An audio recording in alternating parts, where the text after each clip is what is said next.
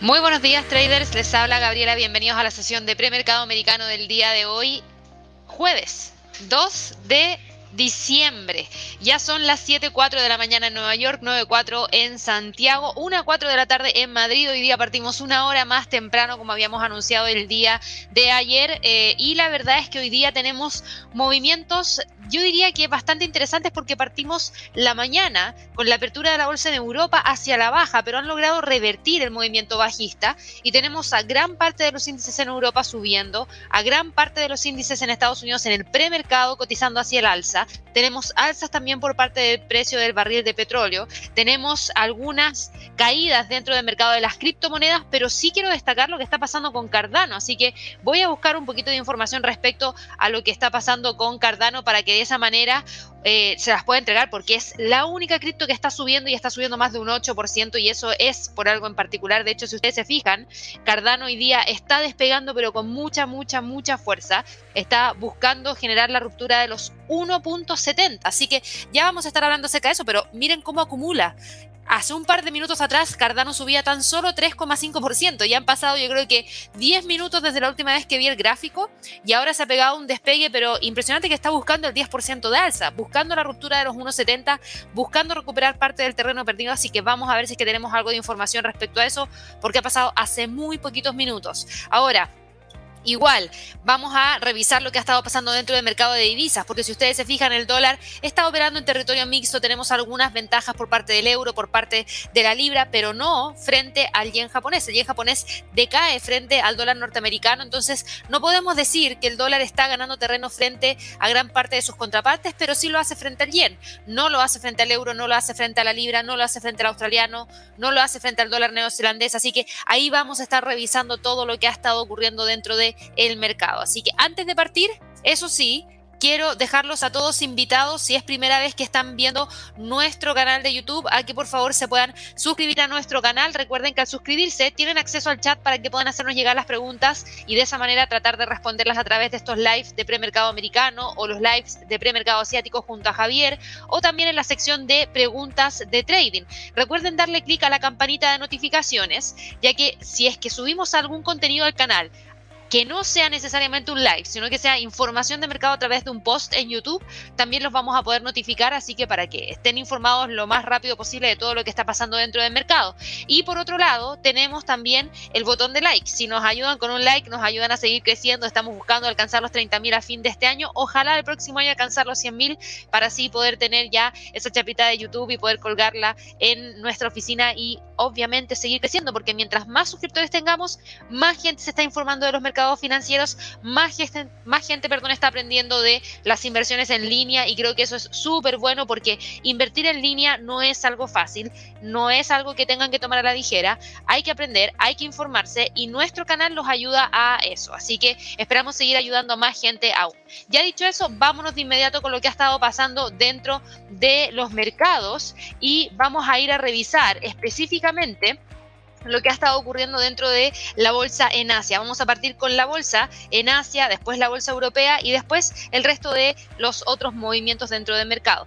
Lo que hemos visto es que, por ejemplo, el Hang Seng hoy día logró terminar con un cierre alcista, logró subir más de 0,55%. ¿Y qué fue lo que tuvimos como información durante la jornada de trading del día de hoy? La verdad es que yo creo que el mercado en cierta medida está haciendo un balance entre las declaraciones que tuvimos por parte de los el presidente de la Fed, Jerome Powell, y también por parte de la información que hemos estado teniendo en relación a la nueva variante de COVID-19 que es Omicron. Y la verdad es que con los casos de la variante Omicron que están apareciendo en todo el mundo, hay más pruebas que están sugiriendo que, ojo, no es más mortal que las cepas anteriores. Eso es la primera noticia que hoy día, hoy día podríamos estar viendo. De hecho, el director médico de Australia, Paul Kelly, declaró que de los 300 casos registrados en todo el mundo, respecto a esta nueva variante, todos eran muy leves o no presentaban ningún síntoma. Entonces, eso obviamente da un respiro. Y eso es lo que finalmente el mercado toma como algo positivo y dicen, ok,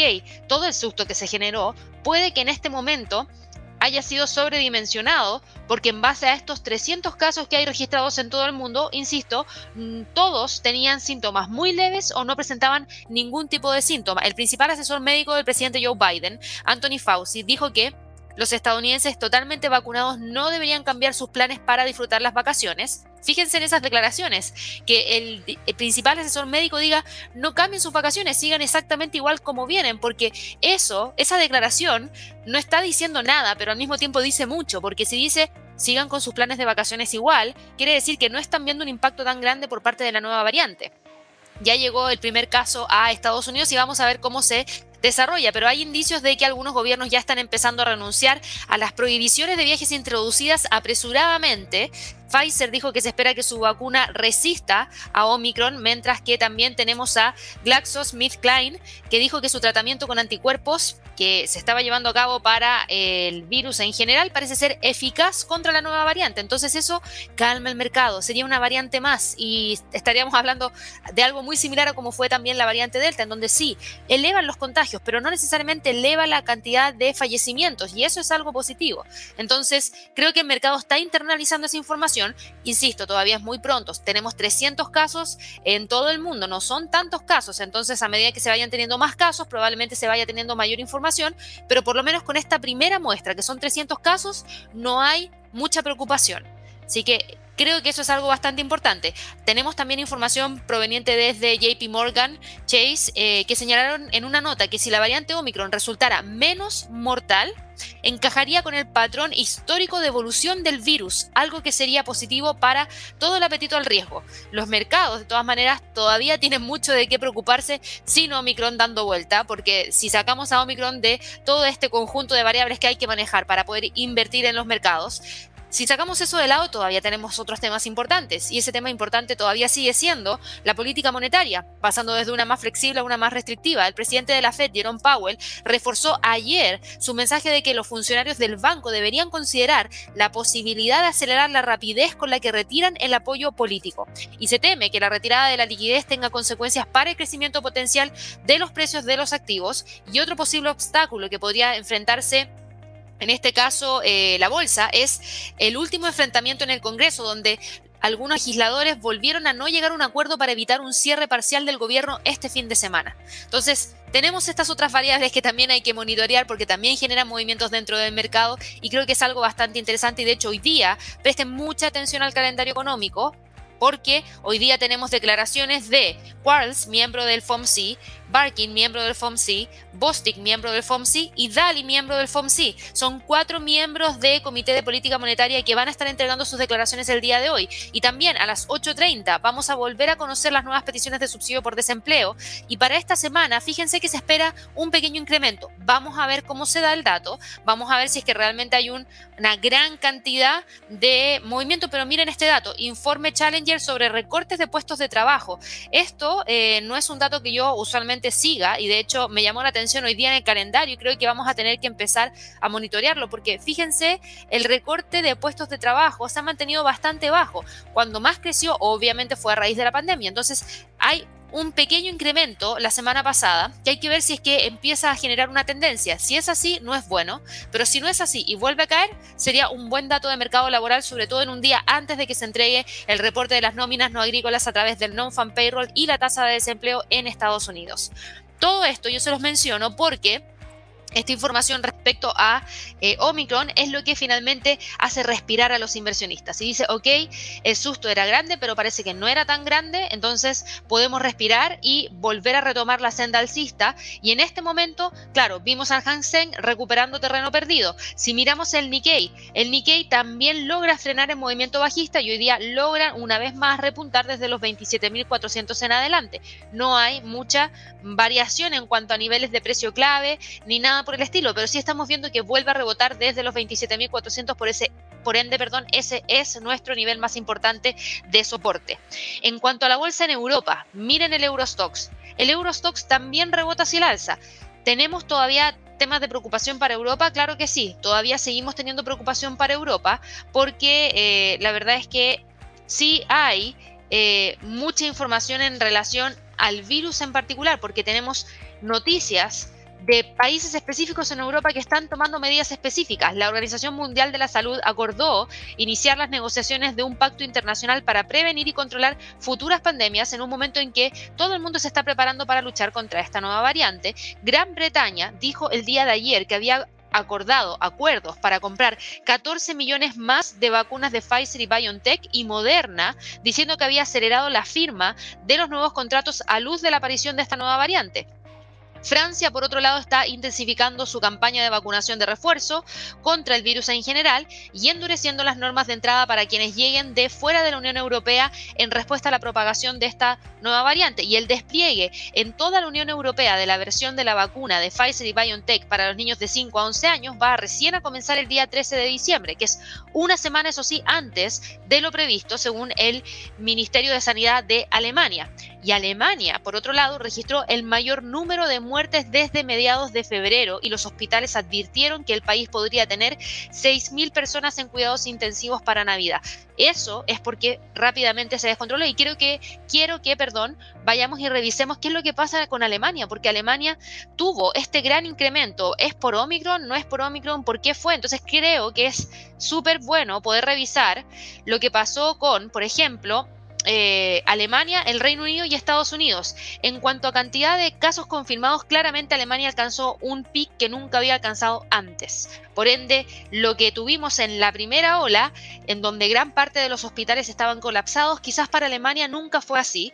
Y eso es lo que los llevó a no estar tan bien preparados para este gran incremento de contagios que se tuvo, porque no fue el caso del Reino Unido, ni tampoco en Estados Unidos, donde claro, el número de contagios creció justamente durante febrero y Alemania no había tenido ese incremento, recién lo está viendo ahora. Entonces, si nosotros vamos y revisamos, por ejemplo, el número de hospitalizaciones, veamos qué es lo que ha pasado con Alemania, a ver si es que hay algo en particular. En cuanto a admisiones, Fíjense las admisiones. Alemania, claro, tiene cifras altas, pero no son tan altas como las que tuvo Estados Unidos, ni tampoco son tan altas como las que ha tenido el Reino Unido en cuanto a pacientes hospitalizados.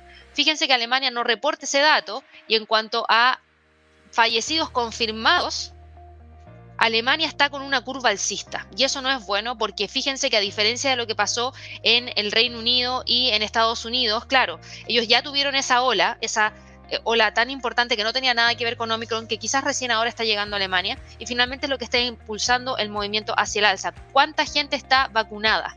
Déjenme ver si tenemos ese dato también acá, que es lo último que me quedaría por ver. Eh, personas vacunadas, personas completamente vacunadas, mejor dicho. Alemania tiene una gran tasa de vacunación, entonces es muy similar a la del Reino Unido, por ende hay algo específico que está pasando en el país que nos lleva a tener este gran incremento y que nos lleva a tener a eh, Alemania registrando el número de, de, muertes más grande que no se veía desde febrero y por otro lado que los hospitales estuvieran advirtiendo que podrían tener 6.000 personas en cuidados intensivos. Y fíjense que en cuanto a vacunación es muy similar a la del Reino Unido. Entonces, hay algo especial, hay algo especial que pasa y todavía no se logra dilucidar, pero es lo que finalmente termina todavía generando un poquito de incertidumbre. Igual, dejando un poco eso de lado, el mercado se contagia del sentimiento de las declaraciones de Anthony Fauci que yo les mencionaba respecto a que los estadounidenses tienen que seguir haciendo sus planes de Navidad exactamente igual como si aquí no pasara nada lo que le baja un poco la intensidad del impacto que potencialmente podría tener Omicron. Y por otro lado también Paul Kelly, que es el director médico de Australia, también declaró que de estos 300 casos registrados en todo el mundo, todos eran muy leves o presentaban o no presentaban síntomas. Entonces, eso es lo que finalmente ayuda a que se mueva hacia el alza el Eurostox. Mirando el calendario económico, teníamos la variación del desempleo en España y la cifra es muy buena para España porque la variación del desempleo mostró una caída de 74.400, una caída mucho más grande que la que se había reportado el mes anterior. Y eso siempre es bueno porque mientras más caiga el desempleo, quiere decir que más gente está empleada. Por ende, más gente gana dinero en el bolsillo y así se puede reactivar la economía. Así que eso fue un buen dato igual para España. Y tuvimos también el dato de índice de precio al productor en la zona euro, que quedó en 21,9, mostró una alza súper fuerte en términos anuales y en términos mensuales también, porque pasamos de 2,8 a 5,4% y eso podría impactar directamente en la inflación. La tasa de desempleo en la zona euro logró caer desde 7,4 a 7,3%, entonces esto es lo que ayuda en general a poder ver que tengamos este movimiento alcista por parte de el Eurostox. De todas maneras, se sigue moviendo entre los 4.058 y los 4.150 y probablemente no salga de ahí porque no tenemos un calendario económico muy cargado de eventos fundamentales y es muy probable que se mantenga dentro de esa zona. El DAX en Alemania. El DAX, fíjense que también se mueve hacia el alza, 0,43%. No es una gran alza, es una alza moderada y fíjense que ha estado recuperando el sentimiento más bajista, porque en la mañana estaba mucho más alcista de lo que está ahora. Y tenemos al precio cotizando entre los 15.500 y los 15.000. Esos son los niveles más importantes y no creo que hoy día se vaya a romper ninguno de esos dos niveles para el DAX. El IBEX, el IBEX lamentablemente no logra detener el movimiento bajista y esto a pesar de los buenos datos que yo les acabo de mostrar.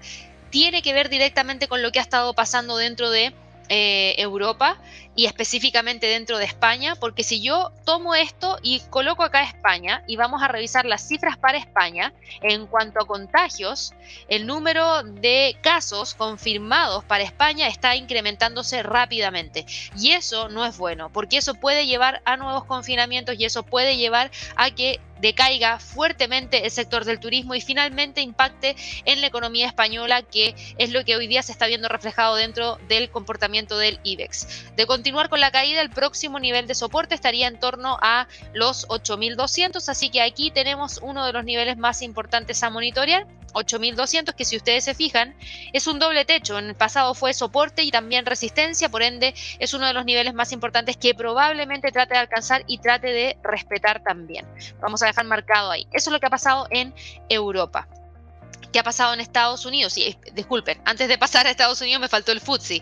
El FTSE del Reino Unido también se mueve al alza 0,96%. Para el Reino Unido no hay noticias específicas, pero sí, yo les mencionaba, había una noticia súper importante para el Reino Unido y que tenía que ver específicamente con las medidas que está adoptando el país para poder hacerle frente a esta nueva variante. Gran Bretaña dijo ayer que había acordado acuerdos para comprar 114 millones más de vacunas de Pfizer y BioNTech y Moderna, lo que es una gran cifra, no es una cifra pequeña, es una gran cifra de eh, dosis que van a tener y esto es algo bastante importante porque estamos hablando de 114 millones más de vacunas, 114 es bastante. Eso nos los deja en cierta medida asegurados para todo el próximo año y con eso baja un poco la posibilidad de que sigamos teniendo fuertes contagios. Así que el mercado tomó esto como algo positivo y nos está dejando con el precio de eh, el FTSE en torno a los 7110 que es uno de los niveles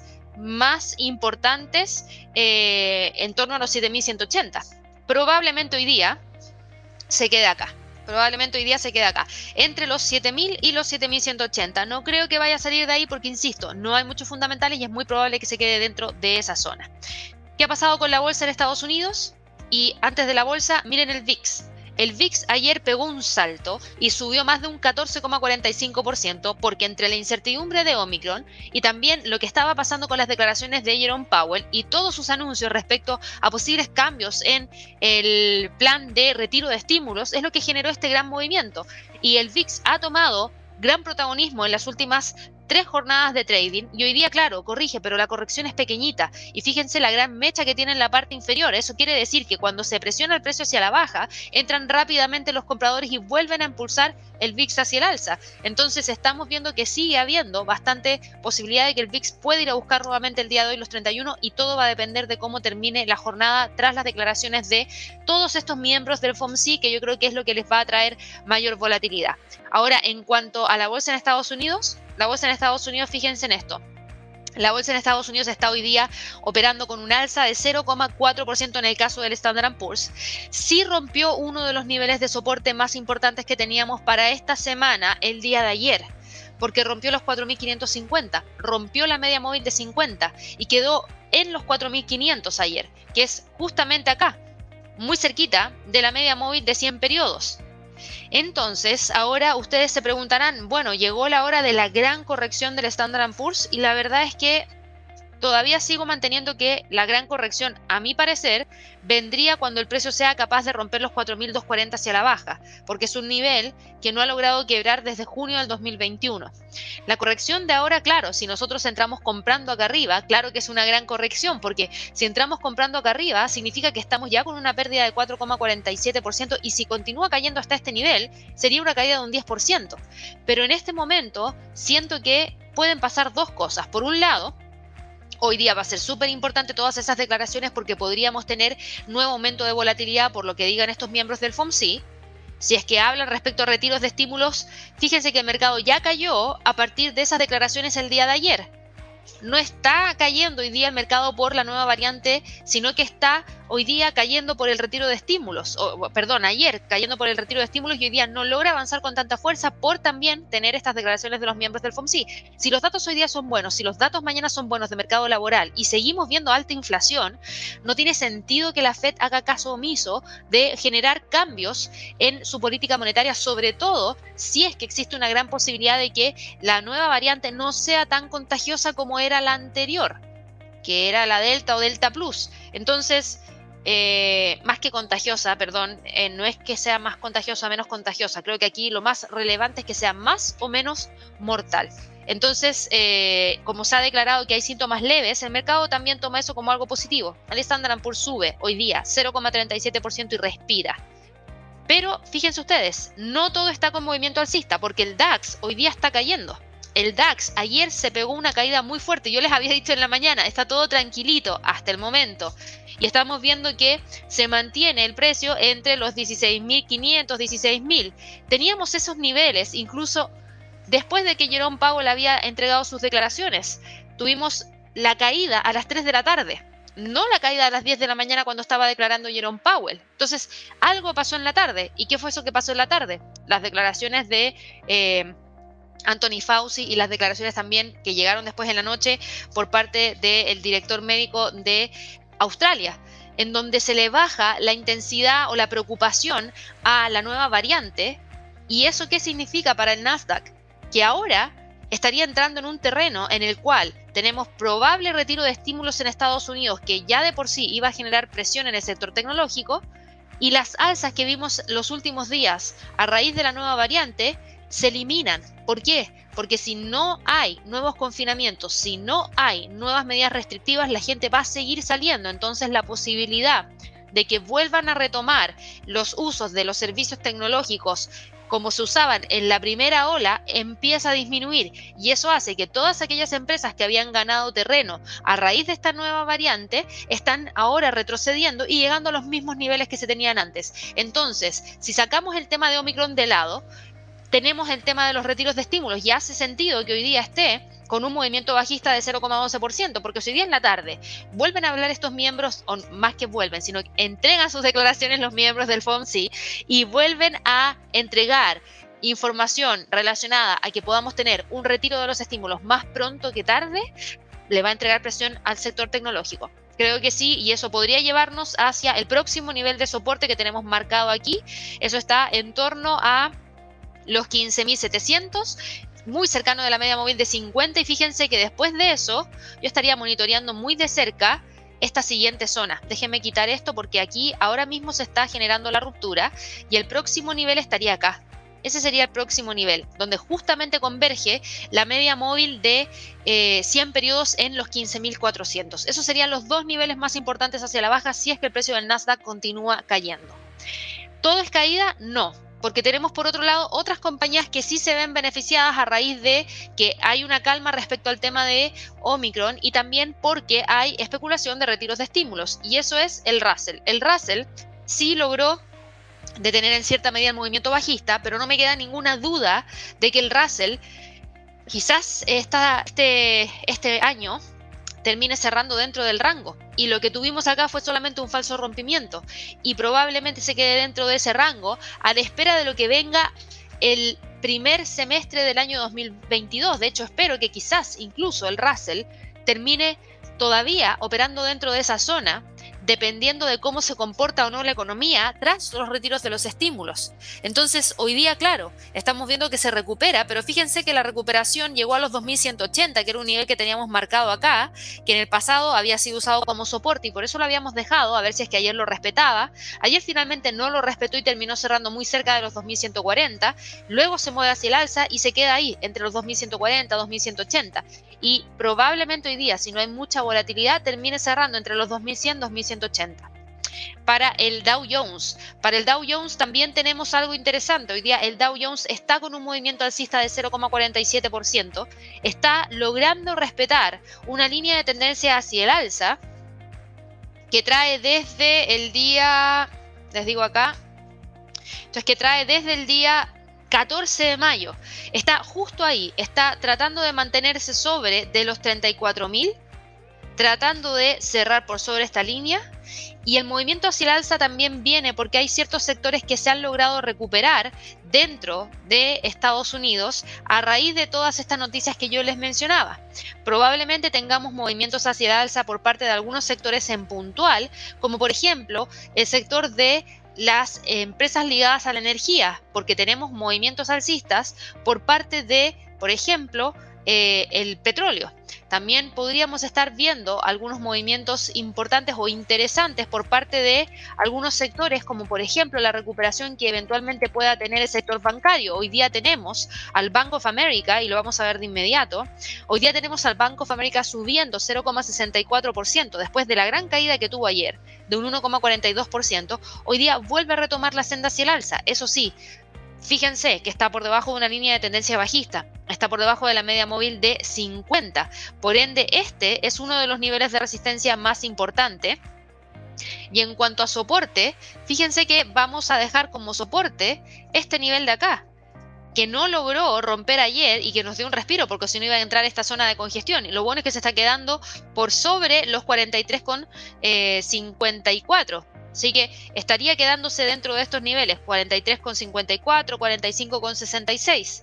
Hemos tenido movimientos hacia el alza por parte de otros bancos, sí, también hemos tenido movimientos importantes hacia el alza por parte de otros bancos. Y si vamos a revisar JP Morgan, JP Morgan hoy día está con un movimiento alcista de más de 0,84%. Y eso es bueno. ¿Por qué? Porque ayer rompió la media móvil de 200 periodos y hoy día, al moverse hacia el alza más de 0,84%, la estaría respetando. Por ende, podría tratar de ir a buscar nuevamente los 162. Obviamente, si es que el mercado acompaña el movimiento. Recuerden que no se puede mover solo una acción tiene que seguir también algo en particular que genere un mayor impulso. Y en este caso, claro, en el premercado va al alza, pero no es un gran impulso alcista, pero va al alza. Si miramos a otras compañías, si miramos, por ejemplo, el sector de los viajes, después de las declaraciones del doctor Anthony Fauci, fíjense cómo va United Airlines súper, súper bien. United Airlines hoy día está subiendo un 1,72% y nos dejan 39,73. Digo súper bien, ¿por qué? Porque después de la gran caída de ayer, que finalmente no nos dejó cerrar la vela dentro de la zona de congestión, vuelve a recuperar. Y si esta tendencia se mantiene, tendencia me refiero a las declaraciones de que Omicron no es más mortal y que los síntomas son leves o son pocos los síntomas, si es que eso se mantiene en las próximas dos semanas, probablemente estas acciones que se vieron súper impactadas vuelvan a recuperar terreno perdido. Probablemente eso lleve a que algunas personas retomen los viajes y terminemos este trimestre como uno de los mejores trimestres en los últimos trimestres a raíz de que como había bajado un poco la intensidad de la pandemia, la gente ya estaba mucho más dispuesta a viajar. Y creo que esto es bueno, porque United Airlines está con esta alza de un 1,72%. American Airlines, que es otra de las compañías que seguimos constantemente, American Airlines, que ayer cerró con una caída horrible de 7,97% y que cayó y profundizó el retroceso y nos dejó con un precio de cierre en 16,28, hoy día sube un 1,29%. Claro, el alza es mínima en comparación a la caída del día de ayer, pero insisto, hay que estar atentos a el tema de la pandemia porque eso es lo que va a determinar cualquier tipo de movimiento potencial por parte de este instrumento. Fíjense que aquí tenemos una línea de tendencia bajista. Para que se rompa esa línea de tendencia bajista tendríamos que ver que el precio rompa los 18,50 y ahí vuelva a reingresar dentro de la zona de congestión. Delta Airlines, que también es otra de las que también me preguntan mucho, y Delta Airlines está más o menos igual, porque ayer también cerró con una caída de más de un 7%, está súper alejada también del rango entre los 38 y los 44. Hoy día sube también un 1,7% y nos deja en 34,10. ¿Qué pasa con las líneas de crucero? Porque esas fueron las que también se vieron súper impactadas. Y las líneas de crucero Ayer, al igual que las aerolíneas, también cerraron con una gran caída, más de 7%. Royal Caribbean, que es lo que estamos viendo ahora, ayer cerró con una caída de 7,95%. Pero fíjense en esto, Hoy día Royal Caribbean sube más que las tres aerolíneas que les acabo de mencionar y sube 2,32%, está en 65,76 y cada vez se acerca más a quedar nuevamente en torno a los 68, lo que sería esta gran zona de congestión. ¿Por qué? Porque eso significa que hay más gente que podría seguir mm, ingresando a los cruceros porque se está entregando esta información que les acabo de mencionar. Si miramos a Carnival, y con eso ya vamos a empezar a cerrar un poco para poder pasar a otros mercados, si miramos a Carnival, Carnival está hoy día también con una recuperación después de la caída de un 7% de ayer, hoy día se mueve hacia el alza 2,26% y cotiza en 16,75%. Eso sí, a diferencia de eh, Royal Caribbean, Carnival está alejada de la zona de congestión entre los 20 con entre los 20 y los 27. Y por otro lado tenemos a Norwegian y con esta sí que cerramos. Norwegian está hoy día cotizando en 18,15. Ayer fue una de las que más cayó y cayó 8,85%, casi dejándonos en el 61,8% del Fibonacci. Y fíjense que el precio ahora está en 18,15, recuperando terreno y tratando de ir a buscar los 21. Eso es lo que hemos tenido. Hoy día hay recuperación dentro del sector bancario, hoy día hay recuperación dentro del sector de viajes y turismo, pero no hay recuperación en el sector tecnológico. De hecho, el sector tecnológico es uno de los más dañados a raíz de los últimos acontecimientos que hemos tenido. ¿Qué ha pasado con el mercado de divisas? Fíjense en el dólar. El dólar está hoy día con movimiento yo diría que leve hacia la baja. El US dólar está hoy día con un retroceso de menos 0,06%. ¿Por qué? Porque hemos tenido una volatilidad dentro del mercado de divisas que también ha aumentado en las últimas jornadas, con obviamente indicadores de volatilidad que ya les hemos mostrado y que están mucho más altos de lo que se había tenido en el último tiempo. Y habíamos visto que el yen japonés, que es un refugio seguro, estaba generando... Eh, bastantes alcances a máximos que no se habían visto en las últimas siete semanas. Entonces eso también dejó de lado un poquito la demanda por parte del dólar. Si nosotros revisamos, por ejemplo, el comportamiento del dólar frente a sus contrapartes, o por lo menos del US dólar, hoy día es muy probable que el US dólar termine cerrando entre los 12, 12.50 y los 12.180. No espero que vaya a salir de esta zona por lo menos hasta mañana. ¿Por qué? Porque, bueno, en realidad Ojo, que las declaraciones de los miembros del FOMC podrían aumentar la volatilidad y sí hacer que el precio del dólar salga. No puedo no mencionarlo porque son cuatro miembros que van a estar declarando y eso sí es importante. Pero creo que en gran medida va a tratar de contenerse dentro de estos niveles entre los 1280, 250 a la espera de mañana en non-fan payroll. Que recuerden, mañana lo vamos a estar siguiendo a través de nuestro canal de YouTube a partir de las 8 de la mañana hora de Nueva York para que no se olviden, pongan el despertador temprano porque mañana es un día súper clave la Fed va a estar mirando este dato. Recuerden que la reunión de política monetaria es durante la semana del 15. Y ahí obviamente van a estar evaluando las cifras de mercado laboral. Y si es un muy buen dato, claro que podríamos tener mucha volatilidad dentro del mercado, sobre todo en el mercado de divisas. Así que atención a eso. Pero si miramos el euro dólar, el euro dólar gana terreno frente al dólar. Y está hoy día cotizando nuevamente entre los 1.13 y los 1.1350. No ha logrado dejar esa zona, sigue operando dentro de esos niveles y si continúa con el alza, el próximo nivel que podría tratar de alcanzar estaría en torno a los 1.14. Y fíjense en esto, aquí tenemos al precio con esta línea de tendencia alcista que está acá, denme un segundo, la vamos a ajustar, ahí sí, y eso sigue vigente. ¿Estamos hablando de un cambio de tendencia para el euro dólar? Para nada. Por favor, no se confundan. La tendencia de largo plazo para el euro dólar sigue siendo súper bajista. Está por debajo de las tres medias móviles, está por debajo de líneas de tendencia bajista de largo plazo. Claro, ahora en el corto plazo está tomando ventaja de una pequeña debilidad dentro del dólar. Pero si volvemos a tener aumentos de probabilidades de ver un cambio en la tasa de interés por parte de la Fed en las próximas semanas probablemente el dólar retome la senda alcista y eso haga que el euro dólar desde este punto vaya a buscar nuevamente los 1.12. Entonces, no olvidemos que en el largo plazo, en el mediano largo plazo, hay mayor presión bajista para el euro que para el dólar. La libra dólar, por otro lado, gana terreno. La libra dólar busca nuevamente tratar de romper la línea de tendencia bajista que trae desde el 29 de octubre, que no lo logró hacer el día de ayer. Ayer no logró romper los 1.3354, así que hoy día estamos exactamente igual a ayer evaluando esa resistencia para ver si que se confirma la ruptura y así el precio puede ir a buscar los 1.34. El dólar frente al yen, el dólar frente al yen respira un poquitito, porque no puedo decir que el dólar está fuerte frente al yen, por el contrario, siento que el yen está cada vez más fuerte frente al dólar y fíjense que la vela hoy día, si bien muestra una pequeña alza, es tan mínima que con suerte tenemos un cuerpo de la vela. Yo no sé si lo alcanzan a ver bien, pero aquí voy a agrandar un poquito el gráfico para que lo puedan ver. Fíjense en esta vela. Es una vela que no tiene cuerpo. Es una cruz con gran mecha en la parte superior. ¿Y eso qué significa? Eso significa que hay una gran pendiente bajista que se mantiene.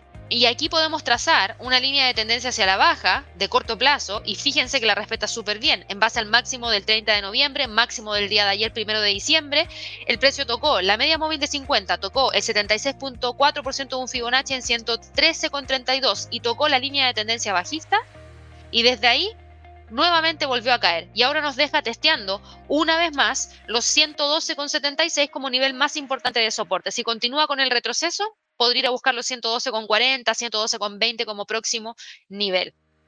¿Qué pasó con las otras divisas? Me las voy a saltar, pero voy a revisar dos que sí hemos seguido durante estos últimos días. El dólar frente al peso mexicano. ¿Por qué? Porque me sigue llamando la atención la debilidad del dólar frente al peso mexicano, sobre todo con las grandes caídas que ha presentado el petróleo. Y fíjense que el dólar igual sigue perdiendo terreno frente al peso mexicano y hoy día cotiza entre los 21.30 y 21.60. Y si vamos a revisar el dólar frente al peso chileno, hoy día vuelve a retomar la senda bajista. Eso sí, está obviamente mucho más alejado de la línea de tendencia hacia el alza que ayer habíamos destacado en los 8.20. Recuerden que para Chile todavía existe la incertidumbre política por las elecciones presidenciales. Por ende, podemos esperar que por lo menos para esta semana, si no hay mayor volatilidad o cambios bruscos en todos estos entornos, es probable que el precio termine cerrando entre los 8.20 y los 8.44. Esos serían los niveles más importantes que tendríamos para el dólar frente al peso chileno. Así que para que lo tengan muy, muy, muy presente. Vamos ahora con las criptos. Y ahora sí, que había dejado para el final a Cardano. Miren Cardano cómo va. Miren, Cardano acumula un 11,29%. Cardano logra despegar con mucha, mucha, mucha fuerza.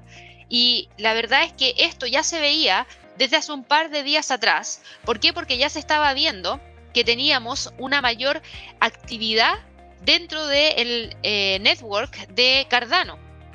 Eso sí, teníamos eh, un movimiento bajista que se mantenía y que no era ninguna sorpresa que se mantenía, pero lo que sí estamos viendo es que hemos visto que en DeFi hemos visto un impulso de una mayor demanda de ADA. Y la comunidad que lleva bastante tiempo enfrentando a Cardano con Ethereum como competidores, hoy día está tratando de ganar terreno y fíjense que sigue y va en búsqueda del 12%. ¿Y cuál es el próximo nivel? 1,80. Yo les mencionaba, venía con mucha fuerza, buscaba los 1,70, buscaba subir más de un 10% y lo mencionamos al principio de este live y el precio ya acumula un alza de 12,15%. Por ende, tengo que mirar cuál es el próximo nivel objetivo y el próximo nivel objetivo para Cardano es un dólar con 80 centavos. Quizás ahí se detenga en base a que tenemos acción del precio, pero lo bueno de hoy día para Cardano es que rompe la línea de tendencia bajista, súper, súper bien, rompe el nivel de soporte que teníamos acá que se había transformado en resistencia, excelente. Fíjense cómo las medias móviles empiezan a ajustarse entre sí. Fíjense cómo ya el precio empieza a quedar un poquito más cerca de las medias móviles. Y cuando llega a eso, cuando llegue a ese nivel, cuando llegue en torno a los 2 dólares por Cardano, ahí empezamos a ver quizás algún cambio. Entonces, gran parte de los traders están migrando desde otras criptos hacia esta criptomoneda en particular, porque fíjense que no está subiendo el Bitcoin, no está subiendo Ethereum, no está subiendo Ripple, no está subiendo Binance Coin, no está subiendo Litecoin, está subiendo Cardano y Dogecoin. Y Cardano en particular. Y hay mucho entusiasmo respecto a esta criptomoneda en particular. ¿Y cuál es el entusiasmo que hay detrás de Cardano? Porque hay... Eh, la verdad es que hay harto, harta, harto entusiasmo en general, porque a ver, eh, ha habido tanto entusiasmo en el último tiempo que les quiero mostrar algo y déjenme ver cómo lo puedo sacar. Miren esto. Esto es lo que les quiero mostrar porque hay tanto entusiasmo en la última hora, en los últimos días, que miren, aquí hay una persona que le puso a su primer hijo, que nació en el día 25 de noviembre, Cardano. Fíjense, y hay personas ya retuiteando esto y, va, la verdad que bueno, muy interesante el, nivel de fanatismo y entusiasmo que tiene Cardano, a tal nivel que se le pone a un hijo, a, un primer hijo, el nombre de Cardano. Entonces creo que en ese sentido hay eh, algo que está pasando últimamente y que está llevando a que nuevamente haya mucho, mucho ruido en torno a esta cripto. El precio de Cardano en general ha estado en una montaña rusa en los últimos meses, fluctuando continuamente en los últimos días, hacia arriba y hacia abajo. Eh, Y sí hemos visto que a pesar de que la moneda ha perdido un porcentaje importante de su valor en los últimos dos meses, sigue estando entre las 10 principales criptodivisas del mercado con una capitalización de mercado de más de 51 mil millones de dólares. Cardano recuerden que se lanzó en el año 2017 como una plataforma de blockchain de prueba de apuestas y estaba entre los tokens de criptomonedas que se promocionaban como asesinos de Ethereum, junto con otras monedas como Solana, como Polkadot. Y a pesar de no alcanzar el objetivo de dejar obsoleto Ethereum, Cardano ha seguido recibiendo el apoyo de sus seguidores y esta plataforma eh, ha seguido creciendo en los últimos cuatro años y en septiembre de este año la plataforma vio el lanzamiento de 200 contratos inteligentes en el explorador de la cadena de bloques de Cardano y ADA va súper bien.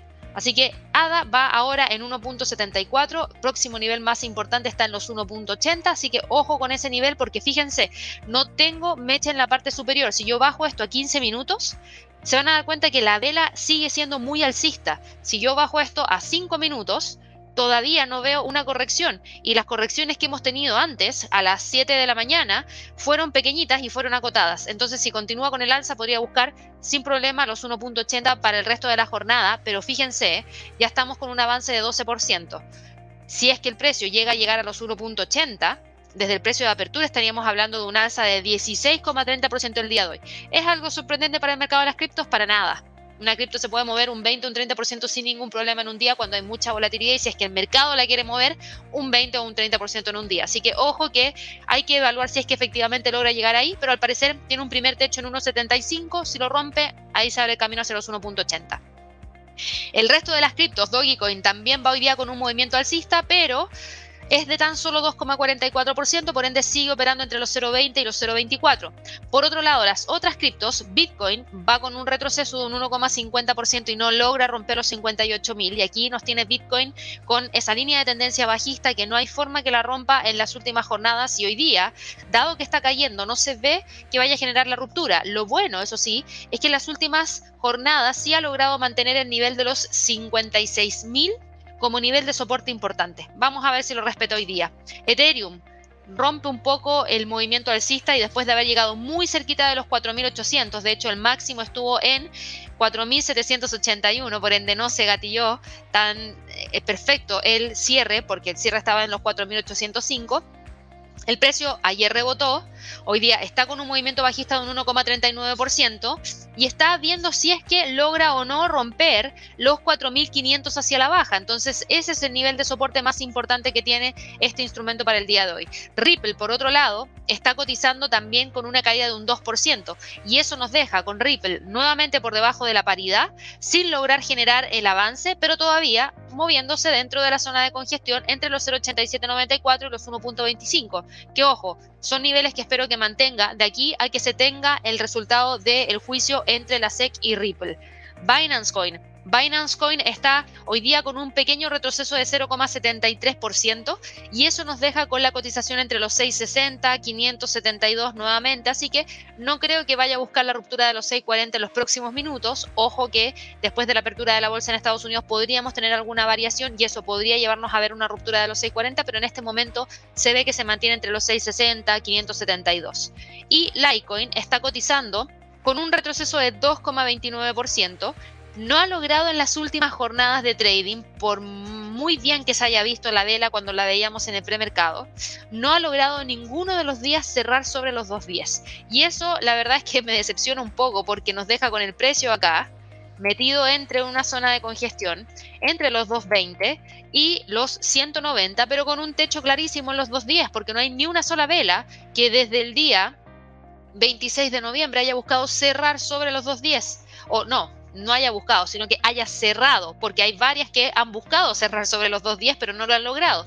Entonces creo que hoy día es probable, si es que el sentimiento se mantiene, que termine cerrando entre los 210 y los 200 dólares por acción. Eso es lo que tenemos para Litecoin. Por último, en el mercado, en el mercado de las materias primas, tenemos al petróleo que en la mañana venía con un movimiento hacia el alza, ahora con un movimiento hacia la baja. Y fíjense que el petróleo está cotizando en 65 dólares con 44 centavos. Y aquí ustedes tienen que estar muy atentos a cualquier información relacionada a la OPEP.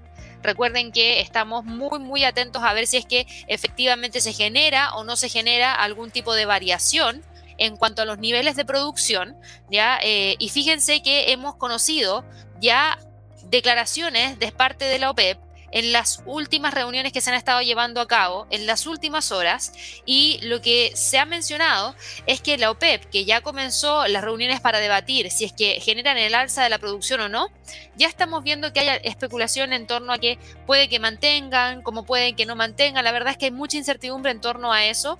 Eh, la OPEP podría estar barajando recortar el aumento de la producción en enero hasta los 200.000 barriles por día, desde los 400.000 barriles por día actuales. Fíjense que esa es una opción. Recuerden que ellos iban a aumentar los niveles de producción en 400.000 barriles por día. Ese era su acuerdo y lo han venido cumpliendo y esperaban continuar en ese ritmo. Pero ahora con todo lo que está pasando, podrían estar evaluando generar un aumento más bajo, de tan solo 200.000 barriles por día. Igual es un aumento.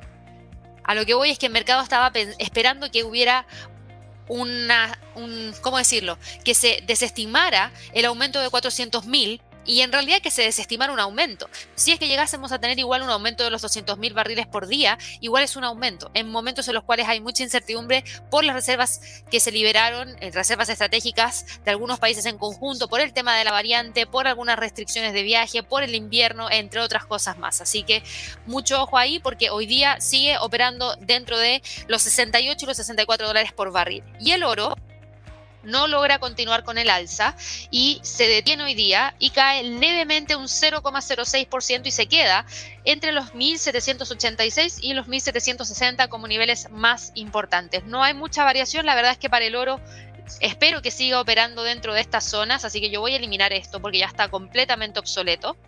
Y lo que sí vamos a dejar es esta congestión entre los 1810 y 1760, que es lo más relevante, con un techo en donde convergen las tres medias móviles en 1790. Ese es el techo más importante para el oro. Así que ahora, antes de partir con las preguntas, los voy a dejar a todos invitados también a que puedan revisar nuestros cursos de trading. Yo sé que algunos de ustedes... Eh, les gusta seguir aprendiendo acerca de trading y quieren obviamente también seguir perfeccionando sus técnicas, aprendiendo cosas nuevas y aquí les voy a dejar el enlace a través del chat para que puedan revisar todos los cursos. Tenemos cursos de trading de nivel básico, cursos de trading de nivel intermedio y cursos de trading de nivel avanzado. Y también les quiero mencionar lo siguiente, que Después del gran éxito que tuvo este curso de índices 360, en donde tuvimos que dejar a gente fuera, lamentablemente, porque ya se habían copado los cupos, eh, decidimos que vamos a volver a repetir el curso para fines del mes de diciembre, porque como les digo, tuvimos que dejar gente fuera y es primera vez que nos pasa que tenemos que dejar gente fuera de un curso porque ya los cupos estaban completamente llenos, así que si quieren participar en el mes de diciembre, aquí las fechas van a cambiar obviamente dentro de las próximas semanas porque eh, todavía estamos con este calendario vigente, pero es la misma información, solo que se va a dar ya a fines de diciembre y si quieren reservar su cupo y no quedarse fuera, como si nos pasó este mes, los invito a que puedan hacerlo lo antes posible para que así dejen ya reservado su cupo y puedan participar, porque creo que el curso de índices 360, en donde convergen tres temas súper importantes, ETFs, índices y futuros, va a ser clave para el año 2022, porque fíjense la volatilidad que hemos tenido en el último tiempo pero hay cosas que no cambian, las tendencias. Y cuando uno habla de tendencias, lo mejor es enfocarse en algún sector o en algún conjunto de acciones que tengan algo en común. Por ejemplo, nosotros tenemos bastante claro algunas tendencias que se vienen para el año 2022 en el sector tecnológico, en el sector de turismo, en el sector bancario y para eso están los ETF, para eso están los índices. Pero saber operarlos es súper importante porque los niveles de apalancamiento o las condiciones operativas que existen para cada uno de ellos no son iguales que operar en mercado forex, no son iguales que operar en mercado de acciones, por ende, si quieren enfocarse en eso para el próximo año y complementar su portafolio con ETF, con índices que son más seguidores de tendencia, los dejo súper invitados a que puedan participar y traten de reservar su cupo ahora porque como les digo, lamentablemente en eh, este mes tuvimos que dejar gente fuera y por eso decidimos, para que así esas personas lo puedan ver, que lo vamos a repetir en el mes de diciembre, a fines de diciembre. Así que bueno, con eso ya terminamos la jornada de trading del en realidad no la jornada de trading, el premercado americano del día de hoy. Mañana recuerden a las 8 de la mañana, hora de Nueva York, vamos a tener la transmisión del el non-fan payroll, así que no se la pierdan. A todas aquellas personas que recién están incorporándose a nuestro canal, los dejo súper invitados a que se puedan suscribir. Denle clic a la campanita de notificaciones, regálenos un like, dejen sus comentarios. Recuerden que los domingos hago un video especial para responder los comentarios que me dejan en los videos, así que los reviso a diario. Voy seleccionando algunos y espero también entregarles buenas respuestas durante el día domingo. Que estén muy bien y nos vemos mañana. Hasta luego.